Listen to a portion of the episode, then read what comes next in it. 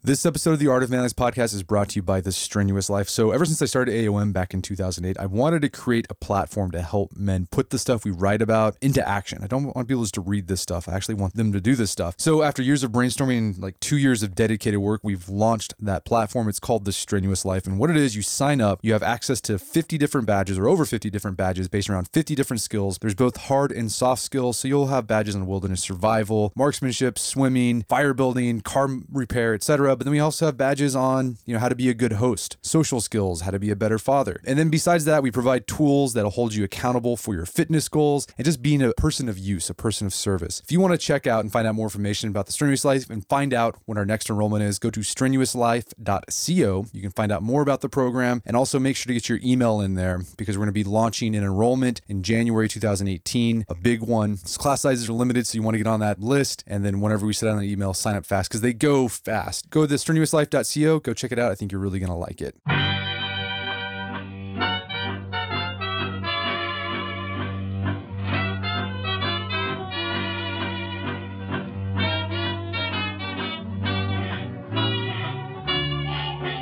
Brett McKay here, and welcome to another edition of the Art of Manliness podcast. Well, there's been a lot written about the fall of the Roman Empire. But what often gets overlooked is that before Rome became an empire with what was effectively a king, it was a kingless republic.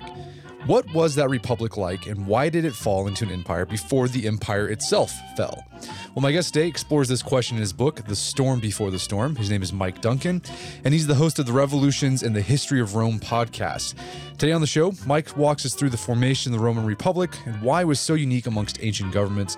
He then explains the unwritten code of behavior that governed Romans and how it enabled the Republic to last for nearly 500 years. He then walks us through how the breakdown of that code led to the breakdown of the Republic and how reformers seeking to take Rome back to the good old days of the Republic only sped up its fall. We then discuss if we can see any similarities between Rome's Republic and the American Republic. It's a fascinating episode, an oft overlooked part of Roman history. If you want to check out the show notes for more resources, go to aom.is slash Duncan. Mike Duncan, welcome to the show. Thank you for having me. So you're the host of the History of Rome podcast, which ran from 2007. Man, you were like one of the pioneers of podcasting if you started your podcast 2007 to 2012. What was the impetus behind starting a podcast, particularly one about the history of Rome? Um, yeah, I have now officially been around for a very long time. Uh, when I started in 2007, you know, most people didn't know what podcasting was at the time, but there were a ton of podcasts that existed. So when I started, it certainly didn't feel like, oh, I'm, you know, I'm charting, you know, virgin territory here. I'm, you know, I'm like a pioneer out in the woods, there was actually fairly good ecosystem of podcasts that existed. And I got hooked onto various history podcasts. And at the same time, I was reading a bunch of old Roman history. This was just there's a particular love of mine, ancient history in general, um, and the Romans in particular. And I was reading all of Livy and Polybius and Plutarch and really digging into the ancient sources. And at the same time, had discovered podcasting as a medium and uh, went looking for a Roman history podcast to supplement what I was teaching myself.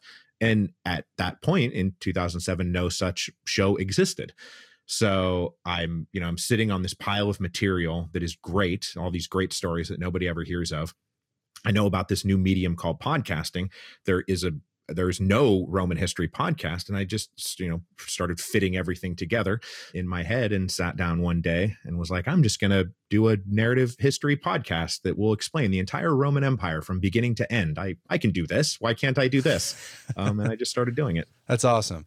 Well, uh, good for you for doing that. I love hearing stories of people where they, they looking, they had a problem, saw that wasn't being filled, so they started themselves. That's awesome. Um, so your book, The Storm Before the Storm, uh, is taken from this podcast that you you did, and you focus particularly on the years before the fall of the Roman Republic. There's lots of stuff out there about the fall of the Roman Empire.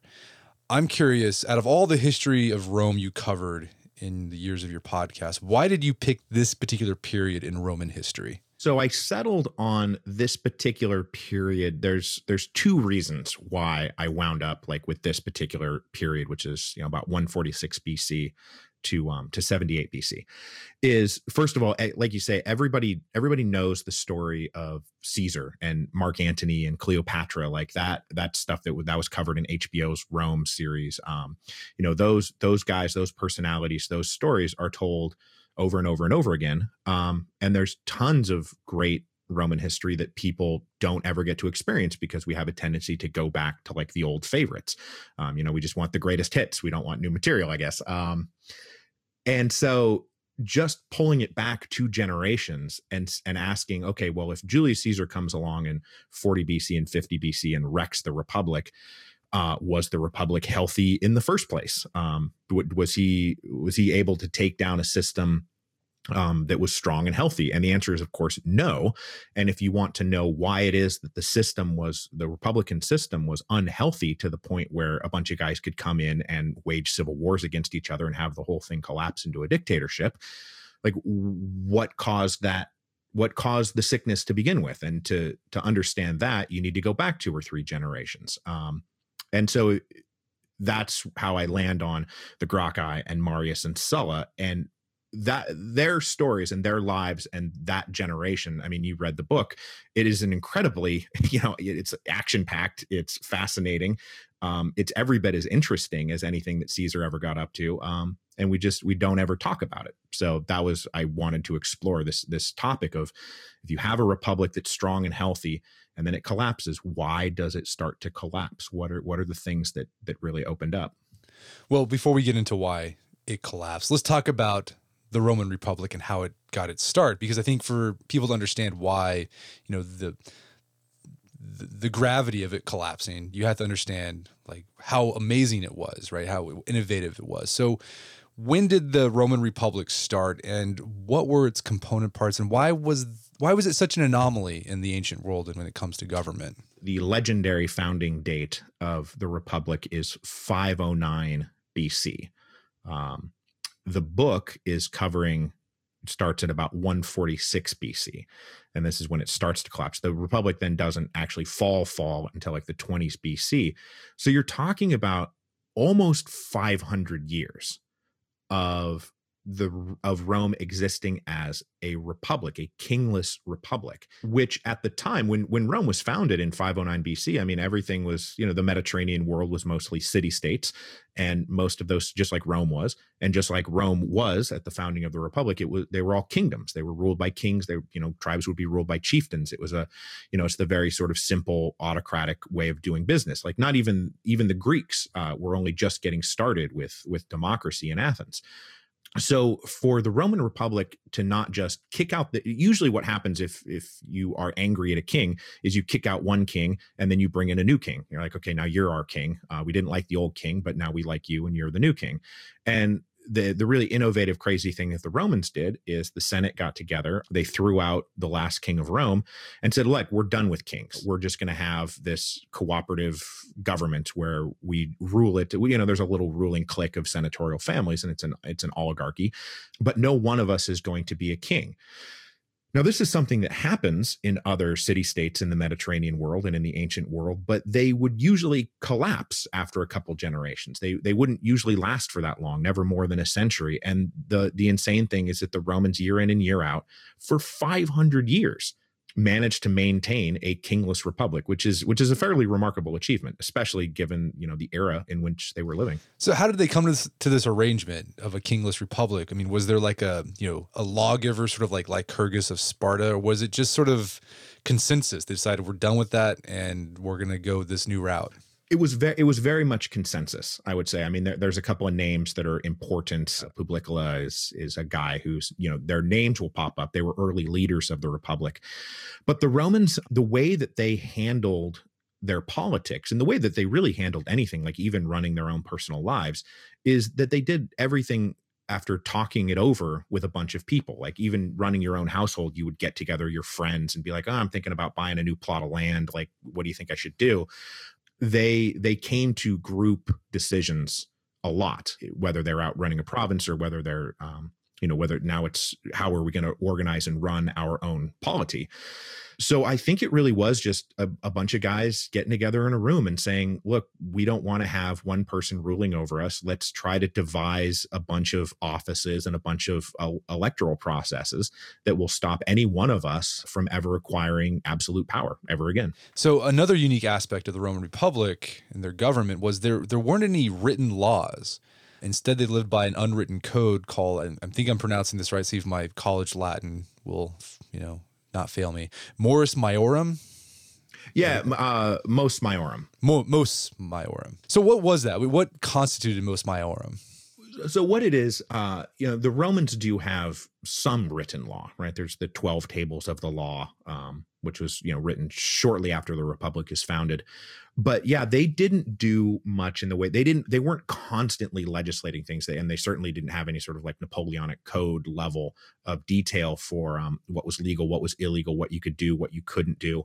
It was just um, it was a it was a traditions of behavior and modes of uh, just norms of behavior that each generation would take from the generation that preceded it, they would imbibe it, they would uh, internalize it, and then they would continue to behave in the same way. And that alone, just the way I don't know if it was the uh, some something in the DNA or something in the water, but the Romans were very small c conservative people they didn't they didn't need a ton of innovation. They were very happy to model their own behavior off the off the behavior of their fathers. There wasn't there didn't seem to be the same need to like rebel and make new things and innovate and and you know uh, launch yourself forward into the future uh, that is so common in the modern world. The romans that would have been that was all alien to them. They liked the idea that things were the same now as they were from for their fathers and that then my sons and my daughters will live in the same basic world that I live in. And because they were so instinctively uh, drawn to that way of life, you don't need a ton of rules and laws to say you can't do this and you can't do that because they would just naturally behave in a certain way. And this, uh, the Mos Maiorum, that I mean, as we will talk about here in a bit, but the, the breakdown of the Republic was basically it just followed the breakdown of Mos Maiorum. Right. Because if if you hone in specifically on the political side of it, you know, it's it's custom that you know when you're when you're a consul and you um and your your term of office is up, you don't say, "Oh, well, I'm going to use whatever power I have at my disposal right now uh, to stay in power." You're just going to you're going to resign and the next guy's going to take over. And then even with dictatorships, the Romans did it, even though they had this dual consulship where two men were elected each year and then they would only serve for a year before they returned to the citizen body in times of emergency they had an office called dictator and that person was in fact given absolute power. And the remarkable thing is that over the course of these 500 years that the republic existed every time the romans handed absolute power to somebody they set down their office when when the when the dictatorship expired. Usually it was after 6 months. And a lot of this is just you only did that because that's the way that things had always been done and by the time that you get to the period of my book, however, is people are now questioning how bound they really ought to be by any of this. And that if you want power, I mean, power is very seductive. Power is always going to be seductive, even to the Romans. And people started Roman leaders started asking themselves, you know, like, why should I follow these things that inhibit my own ability to be the best and the strongest and have the most influence? When at the end of the day if i just push harder or if i pull out like a sword or uh, uh, threaten you with the with the leg of a bench um, maybe i can just get my way. And then when i have power there won't be anything you can do to challenge me which unfortunately at the end of the day is true. Political power rests on force uh, not modes of behavior or norms or even written laws. So uh, before we get into you know sort of the collapse here let's talk about the the the component parts of the republic because that I think that's important to understand. Uh, so you mentioned there's the consulship, uh, which was basically like the executive branch, right? Correct. Yeah. And then there was a senate, and I'm guessing that was uh, yeah like what we have. And then there was the assembly.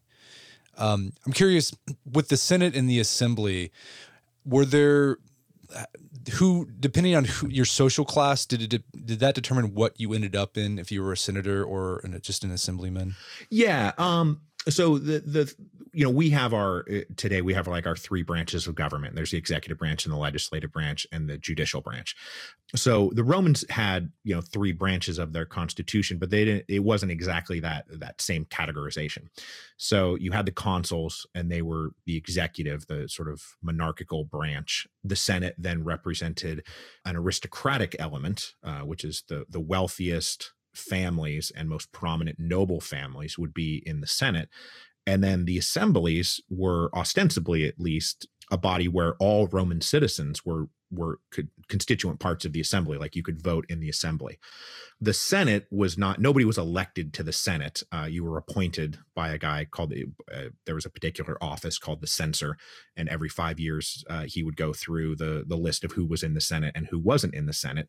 And there was there was i mean there was a straight up wealth requirement to be a member of the senate you had to own so much land you had to have so much property to your name uh, to qualify for admission into the senate and then you also needed to be elected to an office. So you need so it was really the the elite of the elite, um, both in terms of wealth and political power, are in the Senate, whereas over in the Assembly, anybody can vote in the Assembly. And there there were we, we, I don't think we need to get too deep into the weeds on the different types of assemblies. There's there's different uh, there's different versions of it. There's a plebeian assembly though that is specifically reserved for the common plebeians of Rome that specifically excluded the nobility. So there was this one place, the plebeian assembly, where, uh, at least allegedly, um, this is where the people were able to insert themselves and uh, and have some measure of power and control over the course of um, Roman politics and how the state was run.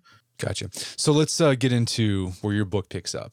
Um, as you said, Republic started 500 BC.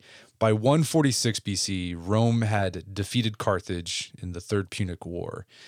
And this is kind of where your book picks up. And it seems like this victorious moment um, for the Romans was in many ways the, the beginning of the end for the Republic.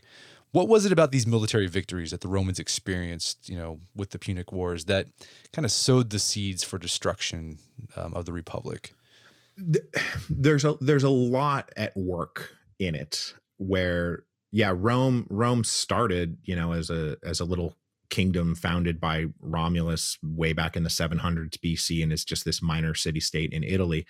And then over the centuries they grow and they grow they take over Italy and then they start expanding out of Italy and they run into Carthage and they have this huge war that goes on for 200 years that by the end of that uh, Rome and Rome's legions I mean they're the most powerful thing in the Mediterranean world. There's there's nothing that even kind of comes close to matching their power at this point, um, even if they only technically control territory in the Western Mediterranean. Still, if anytime they decided to go east, they were just going to run roughshod over the, the, like the decaying Hellenic kingdoms.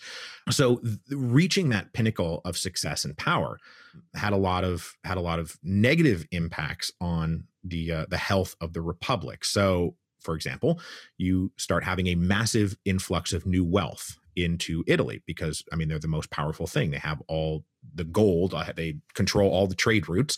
Um, so Italy becomes wildly rich, much much richer than it had been even a century earlier. And most of that new wealth wound up in the pockets naturally of the leaders of Rome, the Senate of Rome, the, because the the consuls and the various uh, senators are the ones who are out there leading the armies they're the ones who are you know winning the spoils of war. So it's very natural that they would be the ones to um to control the new wealth that's coming in and controlling all the slaves that are coming in because this is also Rome's transformation from being uh, a society that had slaves as all Mediterranean societies did to a society that was really run by slaves where all the economic activity just about was you know from just the brute labor of digging ditches to uh, fine craft work being produced in the cities is all being done by slaves or their freedmen descendants. So you have this massive influx of new wealth that is going into the hands of very few people the regular folks of Rome, on the other hand, are kind of being shut out of all of that new wealth and they start seeing their own fortunes decline. So Rome itself is benefiting massively financially from their victories over, over Carthage and in Greece and in Spain. But the success was really only being held by a very, very few people at the very top. And that started dislocating traditional ways of life in Italy. And it started creating a lot of tension between the rich and the poor, uh, which is, you know, if we get into, we'll get into Tiberius Gracchus and what he was trying to accomplish. But then there's another, there's another element to this where then this goes back to arguments that Roman historians themselves made when they looked back on, on why the Republic started to collapse is that after the defeat of Carthage, Rome doesn't really have a major foreign threat that holds them together or that holds the elite together where they don't feel like they need to to work in lockstep with each other because even though they were all you know you're all senators you're all of a particular political class i mean we know this today just because you're rich and powerful that doesn't mean you get along with other rich and powerful people. You they're often your most intense rivals. And i think prior to the end of the punic wars there was a there was a an understanding that rome had threats that it was facing that they couldn't that the internal political elites couldn't let their own rivalries get too far out of hand or it would destroy Rome. Once you don't have that enemy binding them together anymore, they start to turn on each other and they're starting to use this new wealth not to fight the enemies of Rome but to fight each other. And once you once those political rivalries among the elite started to break out into kind of open warfare, I mean then it was just how long until the republic falls. Right. So uh, extreme income inequality is one of the one of the things that happened because of the, the Punic Wars. Um, and so, as you said, there all there was this income inequality. So there's people putting out reform ideas, economic reform ideas, large scale economic reform ideas. You mentioned Tiberius Gracchus. What's his background? What was his reform idea to you know basically make things good with Rome again? Well, so the ironic thing about uh, Tiberius Gracchus is that he came from the, I mean, the inner inner circle of the Roman nobility. I don't think that they're him and his brother Gaius. It, it, would be hard to describe sort of better connected people. I mean, if they were in medieval times, you'd be saying that they were like the inner circle royal family, where their fathers and their grandfathers were some of the most famous heroes in Roman history, and um, you know their mother was one of the most famous women in roman history uh, cornelia africana. So they they come from the inner circle of the nobility but rather than using their connections and using what power they have and using the education uh, that they were that they were given to just simply keep going uh, how it uh, to keep things going the way they had always been run they identify reforms that need to be made to the way the republic is run especially in the wake of their victories because there, it was getting quite clear that there were economic and social problems that needed to be addressed, but the Senate was not addressing. And so, yeah, so Tiberius Gracchus, and then ten years later, his brother Gaius will come along, and they will try to institute some some very necessary reforms. Like one of them was the Lex Agraria. That that theme seemed that that thing seemed to like just go on and on and on for like ten or twenty years before it actually got put into place. Right. So yeah, and Tiberius's plan, and he's he's working with a couple of other um, rich senators, and the, the basic program is all of the poor Roman farmers, the citizen farmers of Rome, over the over the previous generation, had sort of been pushed off their land as rich senatorial magnates have all of this new wealth that they've acquired, and they're looking f- for places to invest it and they start buying everybody out or maybe you know your husband has gone off to war and he never came back and now you just have this dilapidated little plot and you lose it. So families the poorer families started to lose their land. The richer families started to acquire these these massive extensive estates and tiberius gracchus came in with the lex agraria and it was really quite simple. There was a there was technically a limit to how much of a certain kind of land you were allowed to own. Those limits had been disregarded for generations and he said look we're going to we're going to impose we're going to start following this law that we actually do have and i'm going to break up some of these big estates. I'm going to chop those into manageable chunks and i'm going to redistribute them to poor roman citizens so that people can have land again so that we don't lose uh, what made Rome great, which is the the strong, independent citizen farmer. But uh, a lot of people didn't like that idea, obviously. Right. The the rich landowners did not like that idea um, one bit, and uh, they they took it as, but they took it as a threat, not just to not just like there's going to be some commission that comes around and you know takes some of your land. They also believed that what Tiberius Gracchus was doing was not just reforming Uh, not just making social and economic reforms, but that he was going to use this to acquire massive amounts of political power. Because if he's the guy who comes in as the champion of the people and distributes all of this land, I mean, he is eh, eh, eh, you know, we get to the end of chapter one, and he's managed to acquire quite a bit of power and popularity. And you go all the way back to the beginning of the founding of the republic. And the principal idea here is that no one person is ever supposed to acquire this much power.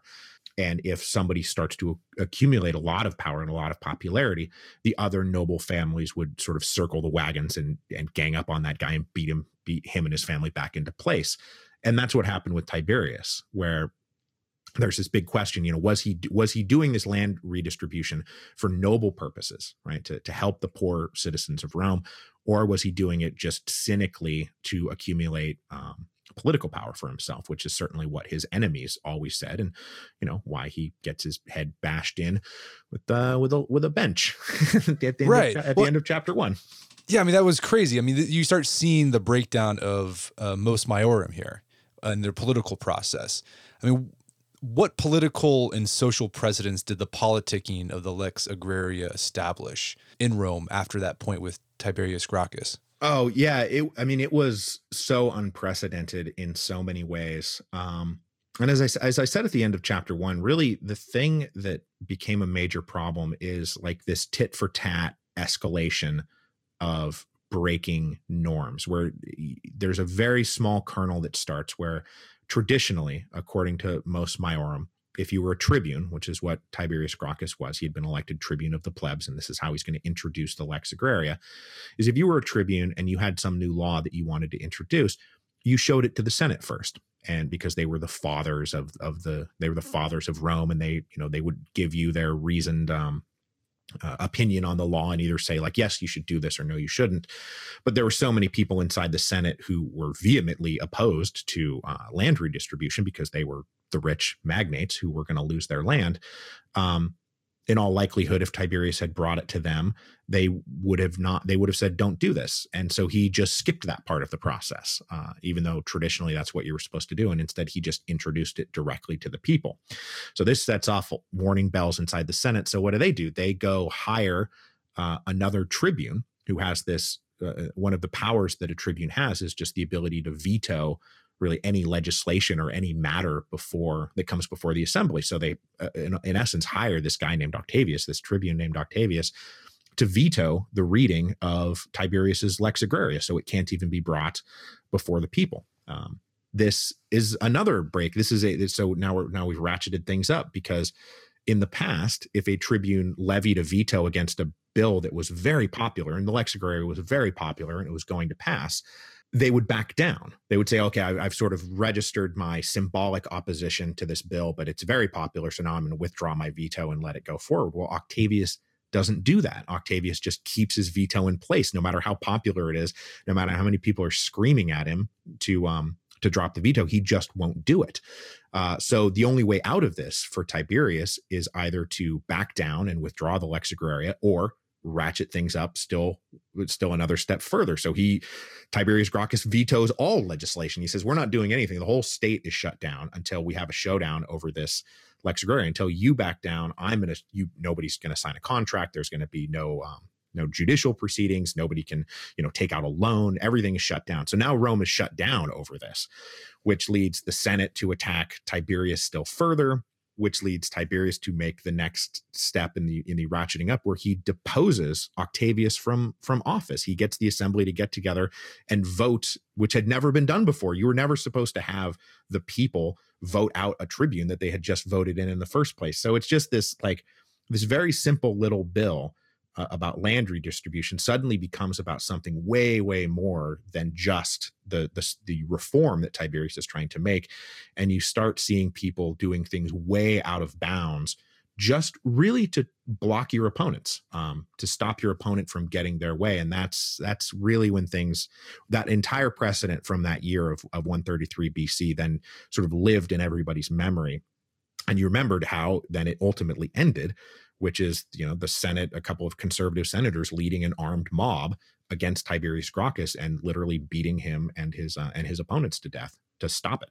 We're going to take a quick break for a word from our sponsors. All right, when it comes to your clothing, your underwear is probably the last thing you think of. You're actually probably wearing the same brand of underwear that you did when you were in high school. But here's the thing underwear has changed since then, and one company leading the pack in the underwear evolution is Saxx Underwear. What I love about Saxx is their ballpark pouch, and yes, it does exactly what you think it does. It keeps everything nice and separate down there, so no more chafing, no more sticking. This is a game changer if you live in a very hot and humid place. I love wearing these things when I'm down working out in the garage. But don't take my word for it. You can try this out, and if you're not satisfied with the underwear, with the ballpark pouch from Saxx Underwear, they will exchange or refund your order within 30 days of purchase. So there's no risk involved here. So besides the no risk thing, we've got a special offer for our listeners for Saxx Underwear. Saxx Underwear is giving my listeners a very special limited time deal, 20% off your first purchase. But you have to go to my special URL. That's saxxunderwear.com slash manliness. That's saxxunderwear.com slash manliness. S-A-X-X two X's, S-A-X-X underwear.com slash manliness to get 20% off your first purchase.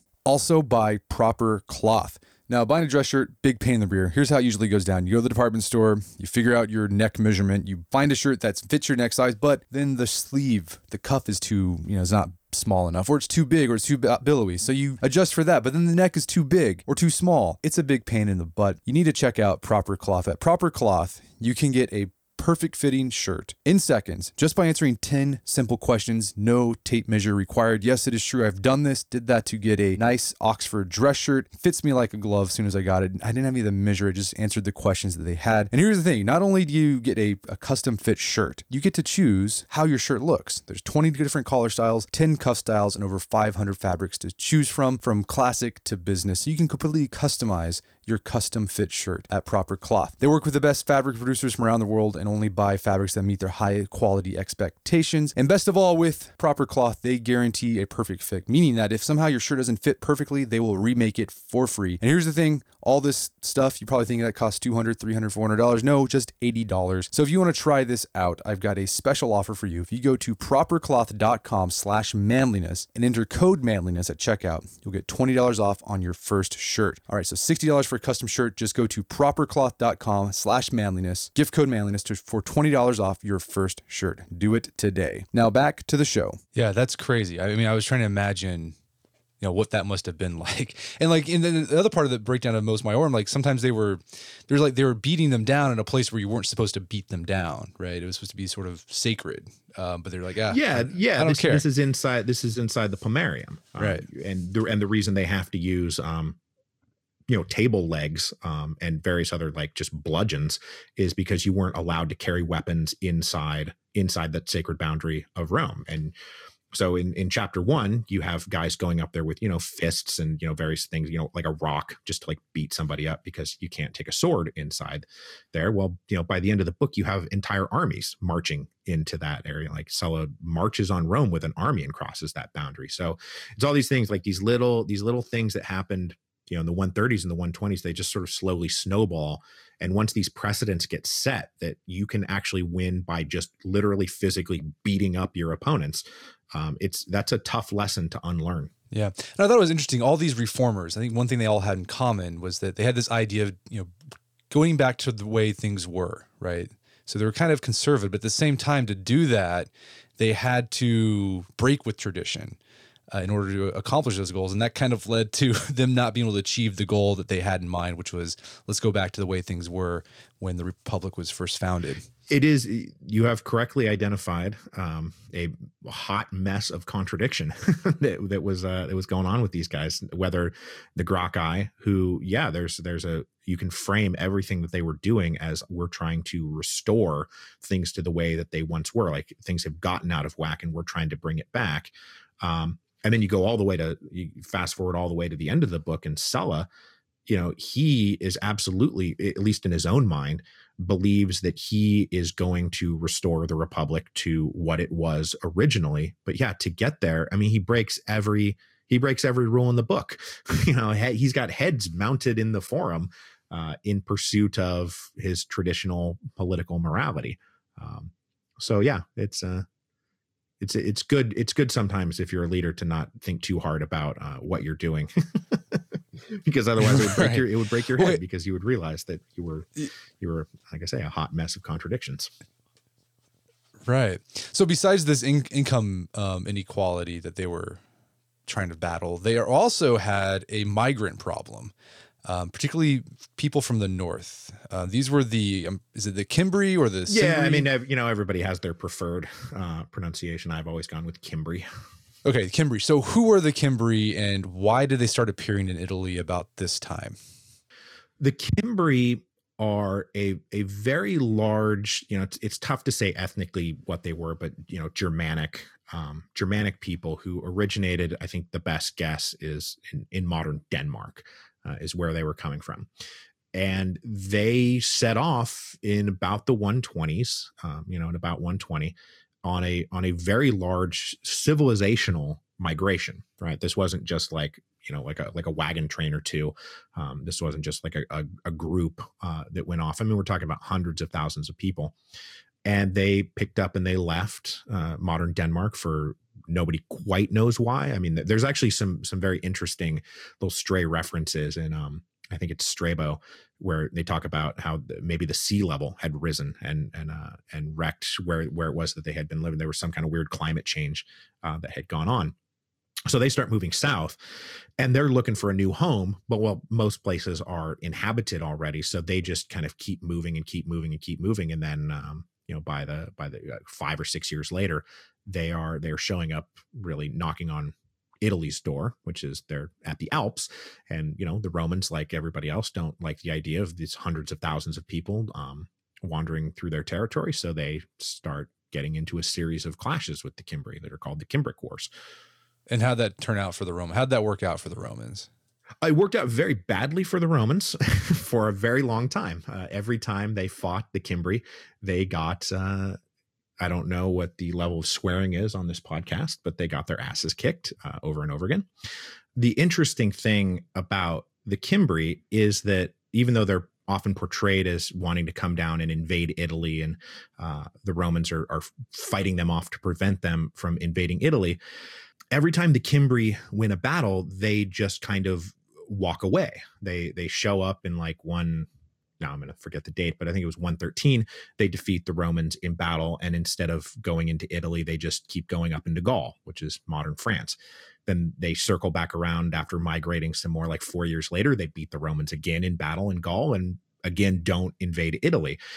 And then even the third time, that they beat the Romans in battle four or five years after that. Again, they don't invade Italy. And it's not until the fourth time they come back around. This is after the Romans have been fighting with them, um, you know, for 15 years that they finally decide, okay, well, now we're going to push into Italy and try to try to make our home there as opposed to anywhere else. And what the Cimbri were up to during this whole period is just it's a complete historical mystery um, because the Romans never took much time to try to understand what the Cimbri's motivations were or what they were trying to do or why is it that they never did find a home and they just kept wandering around Europe for like for like 15 or 20 years.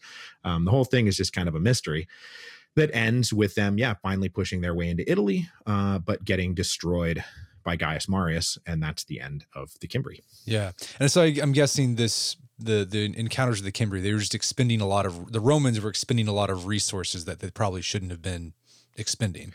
Yeah, I mean the and the Cimbri were swallowing legions whole. Um, where you know there was the famously the the Battle of Arausio is one of the biggest you know disasters uh, in the whole history of the empire not just like this part of the book but you know there's some battles that hannibal won and then there's some later stuff against like attila where um or some some of those later wars that are you know the romans are losing 50 60 70,000 people in battle and and this is one of them where the cimbri just swallow like 50,000 50,000 legionaries uh, in a single day.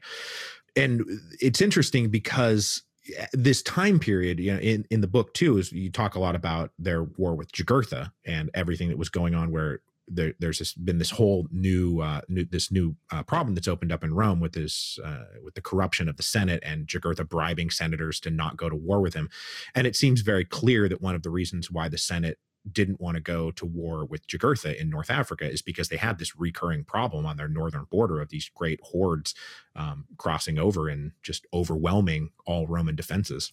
Okay, so you mentioned Gaius Marius. He's the guy that kind of put the end to the Cimbri.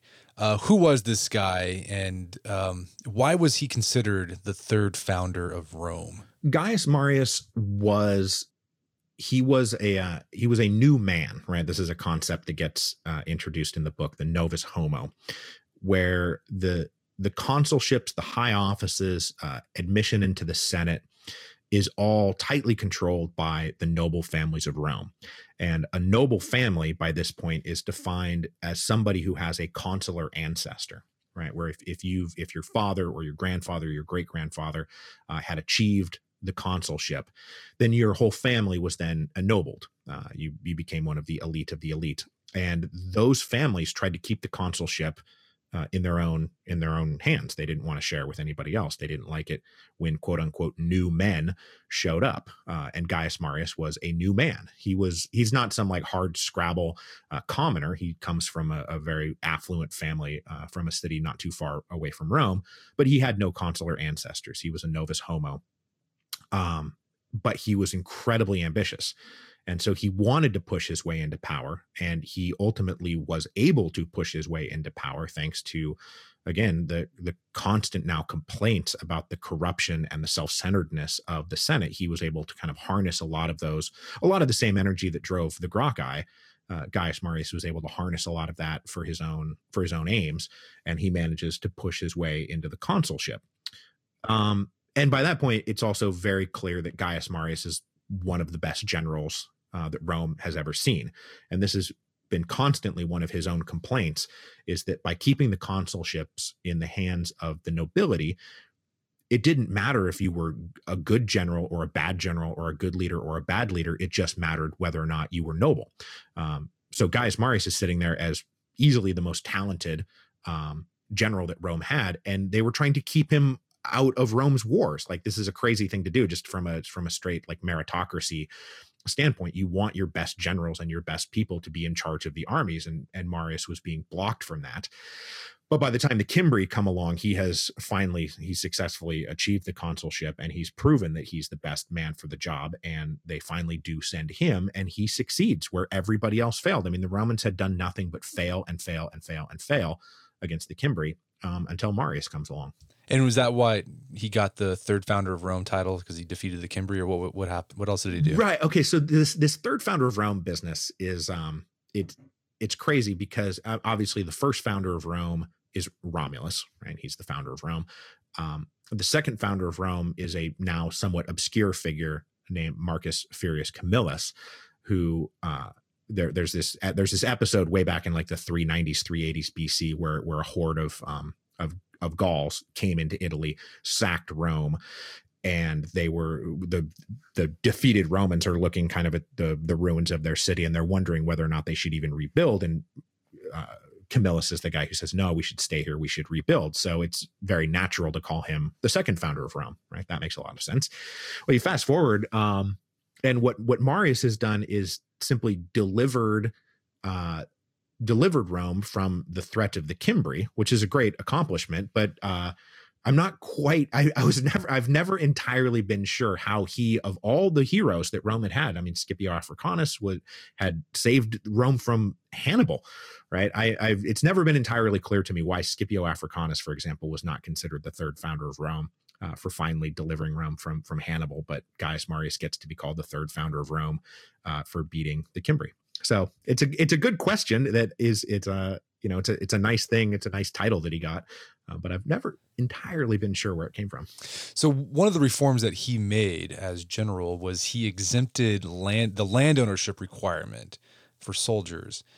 Why did he have to do that, and why was that such a big deal? So the thing to understand about the way that war worked in the ancient world and certainly in Rome is that you actually had to be rich enough to serve in the armies. You had to you had to own land to serve in the armies, um, which is kind of the opposite of what we think of armies today, where it's typ- typically the ranks of the military are filled with um, with the poorest members of a society, as opposed to the richest members but or in the in the early days you know you had to outfit yourself you had to provide your own uh, you know equipment and spears and horses and all that so you you actually had to own enough to serve in the military well by the time that we're that Gaius Marius comes along in the time of the Gracchi, right? What's one of these big problems that we've seen is um is all the poor all the poorer citizens, the people who did have land, who did qualify to serve in the legions, now losing that land. And now you have fewer and fewer people who are able to enter the ranks of the legions. And you have a real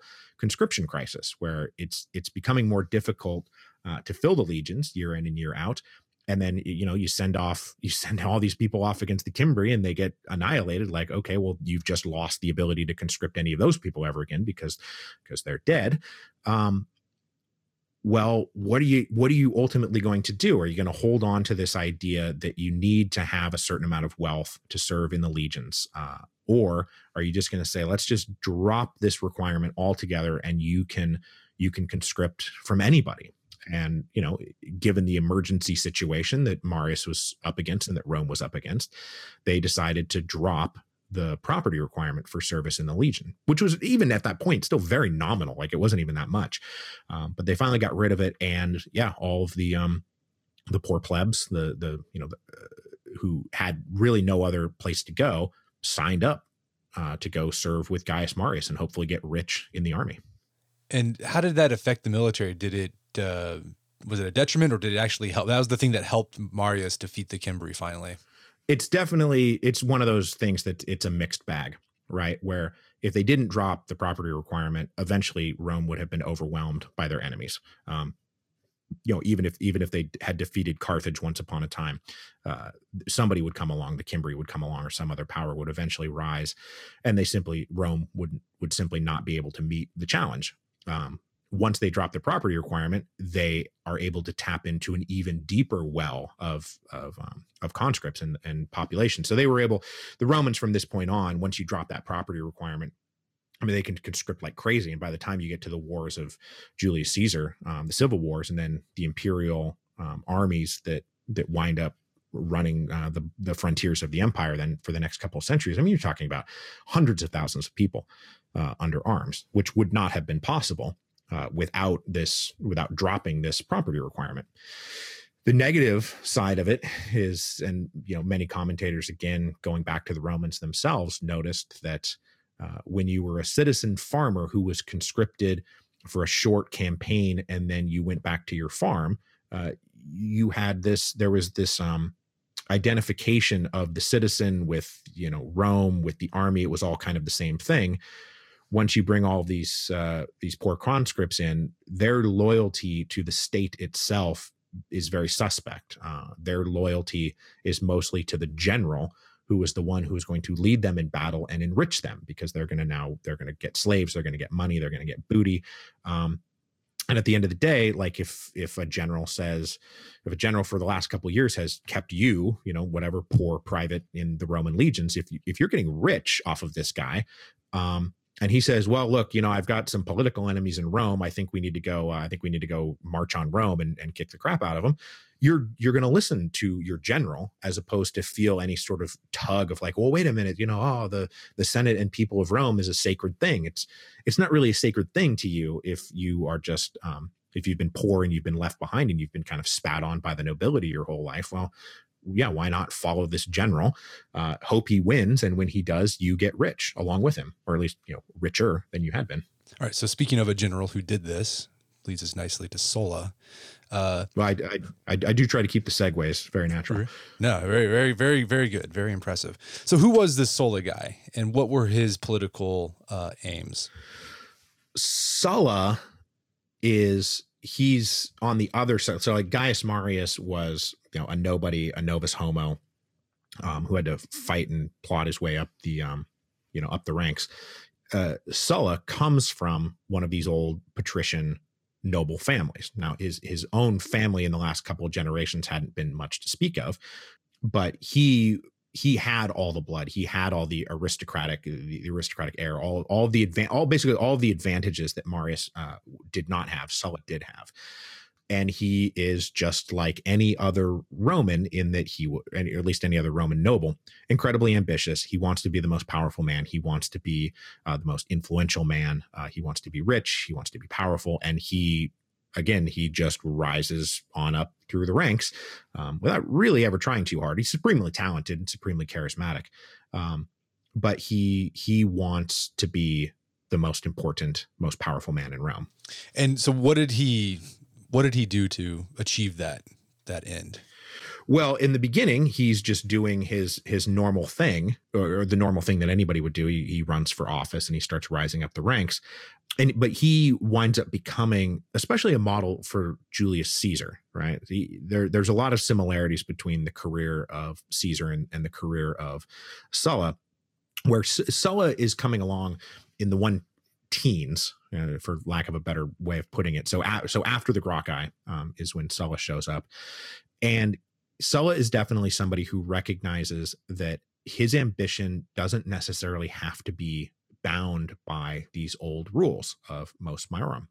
That if he is in a tight spot, that he can just circumvent whatever the rules of fair play are supposed to be. You know, he, even though he was a noble, um, you know, he too can look at Gaius Gracchus and Tiberius Gracchus and some of the things that Marius did, um, and say, well, if you know, if my enemies are backing me into a corner, why don't I just do an end run around them? And it, you know, all this it starts with him even just subtly, you know, him him and Marius had this had this rivalry uh, throughout their entire lives, where Sulla's about fifteen, like ten or fifteen years younger than Marius, where Sulla starts to subtly undermine Marius in a way that by all rules of tradition, by all rules of Mos Maiorum, you know, Sulla should be exalting Marius and saying that Marius did this and Marius did this great thing. But Sulla starts taking credit for things um, that Marius doesn't think that Sulla should be taking credit for. If you read the book, this this is all this will all be explained probably better than I'm doing it right now. Um, but it was very it's very clear from very early that Sulla is not going to feel bound by any kind of traditional rules of behavior if those rules are standing between him and power. But the interesting thing was that Sulla, like some of the other reformers, he, like he he said that his goal was to take Rome back to its root. He was restoring, he restoring Rome, the republic, but he was kind of the guy, like as you said, he kind of set the precedent for Julius Caesar and the rise of the empire. Yeah, Sulla, Sulla, as we said earlier, um, he's he's the classic hot mess of contradictions, where he he does consider himself to be a divinely appointed figure like literally like the gods are using me as a vessel to restore the balance of the old republican constitution to sort of turn back the clock on some of the things that the Gracchi had introduced, some of uh, the more populist leanings, um, the populist direction that Rome had taken over the past couple of decades, and that he was going to restore the aristocracy and the Senate to its proper place as the center and leading power and leading light of Rome. Um, so this is all very traditional Roman Republican morality.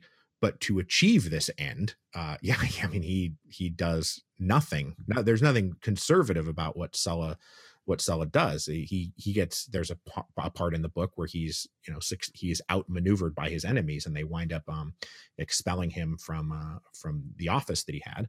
And rather than just take it like he you know you would expect somebody to you know I got beat fair and square. You know he just turned his armies on Rome and said no that's not going to be the end of me. Um, so yeah, even though his object was extraordinarily conservative, his his um his actions were were very radical. And then by the end of the book, he's established this new constitution, which is supposedly going to restore the republic um, to its former glory.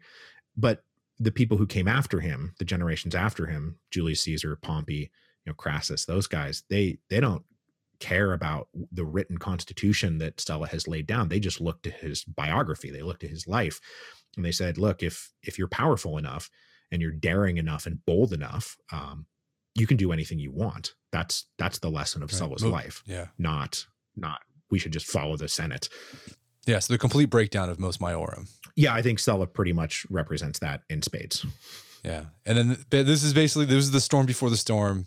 Republic falls. I mean, what at what point would you say like, yeah, the Republic no longer exists? It is now officially Roman Empire. Was it just when the Caesar was made? Yeah, it's it's that's another one of these great you know running debates in history, um, because you know, where do where do you where do you mark the end of the republic? Um, you know, you say, okay, well, Julius Caesar comes along, and you know, in the 40s BC, could you could say it was from when he, uh, you know, when he crossed the Rubicon in 49 BC, that was the end of it, or you could say, oh, when he was himself appointed dictator for life five years later, which is right before they assassinated him, and then, but then his heirs, uh, Mark Antony and Octavian, wind up fighting a battle with the last remnants of the senatorial aristocracy a couple years later, and you could maybe mark that as the end of the republic or then as we know if we watch movies like cleopatra um, octavian and mark antony have a whole series of civil war so maybe the fall of the republic is is when octavian triumphs and becomes augustus which is you know in the 20s bc but um the thing about all this is that then Augustus is an incredibly savvy political operator, and he maintains the entire functioning facade of the Republic for his regime. You know, there was never a point in Augustus's life, and he's he's Rome's first emperor, uh, where he says, "I am the emperor now. I'm I'm the all powerful emperor." There's there that is doesn't happen. Um, so for for the next couple of hundred years, the facade of the republic continues to exist, where there's still elections, there's still consuls, there's still assemblies, but it's all just been uh, it's all manipulated, and real power is held um, by this by the imperial family. So traditionally, you say uh, the rise of Augustus, who's Octa- or is, uh, Julius Caesar's great nephew, uh, his arrival is the end of the Republic finally in like 27 BC. But he he's a savvy guy. Nobody nobody exactly knew when the Republic fell because he didn't want people to think that it had fallen. Right. So we're gonna get to the fun part because everyone loves to do this with Rome. The United States is heavily patterned after Rome, right? Our balanced government, came from Rome. I know historians don't like using like making the comparisons, but it's fun. Do you see any similarities between our republic and the Roman Republic as you wrote this book? Yeah there's there's plenty of similarities. You know that's why the analogy continues to come up and why it continues to persist. Obviously we patterned ourselves quite explicitly. I mean we have a we have a senate for a reason right? The senate's not just some name we pulled out of a hat. You know we were we were trying to model it explicitly on uh, on what the romans had.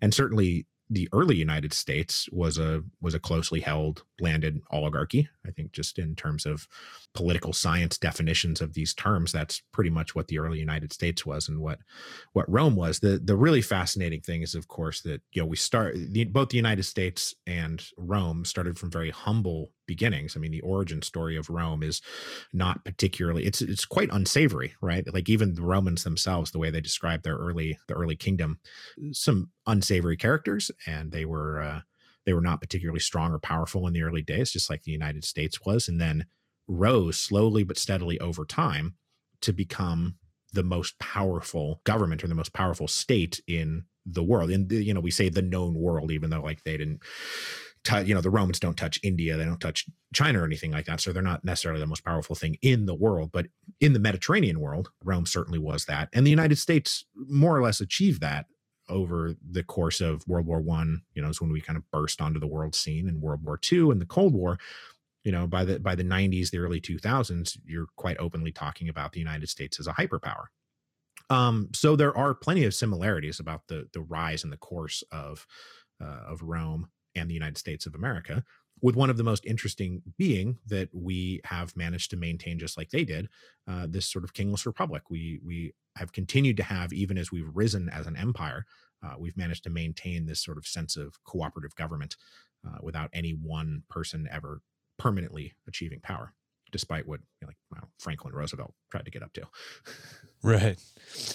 Well, Mike, this has been a great conversation. Where can people go to learn more about the book and your the rest of the work you do? Ah, you can go to uh, the storm before the storm.com, which is just the that's going to be the book page, and that'll tell you where you can pre-order the book, which is out uh, October the 24th, 2017. Uh, so you need to either pre-order the book or go down to one of your fine independent bookshops and pick it up when it comes out. I also continue to do a uh, a podcast, right? That's where I come from here. I come from the Revolutions podcast, and you can go to revolutionspodcast.com. And that I will walk you through all of the great political revolutions in history. So that's continue. I'm about to go back to work right now on an episode about the liberal revolutions of 1848. And then I will also I'll be on tour for the book in October and November and December off and on. Uh, so I will have dates in New York and Philadelphia and Boston and Washington, D.C., and then I'll do a West Coast swing in December. And all the details for that are again at revolutionspodcast.com or uh, the storm before the storm.com. Awesome. Well, Mike Duncan, thank you so much for your time. It's been a pleasure. Ah, thank you very much. My guest today was Mike Duncan. He's the author of the book Storm Before the Storm. It's available for pre order on Amazon.com right now. Go check it out. If you love Roman history, you're going to love this book. He does such a great job. It's not dry history, it's like engaging, full of intrigue. It's like you're reading some sort of like Game of Thrones novel. So go check it out. Also, you can check out more about his work at revolutionspodcast.com and check out his podcast, uh, The History of Rome. It's 2007 to 2012. It's available on iTunes and check out his latest podcast, Revolutions. Really great show. Also, check out our show notes, aom.is slash Duncan, where you find links to resources where you can delve deeper into this topic.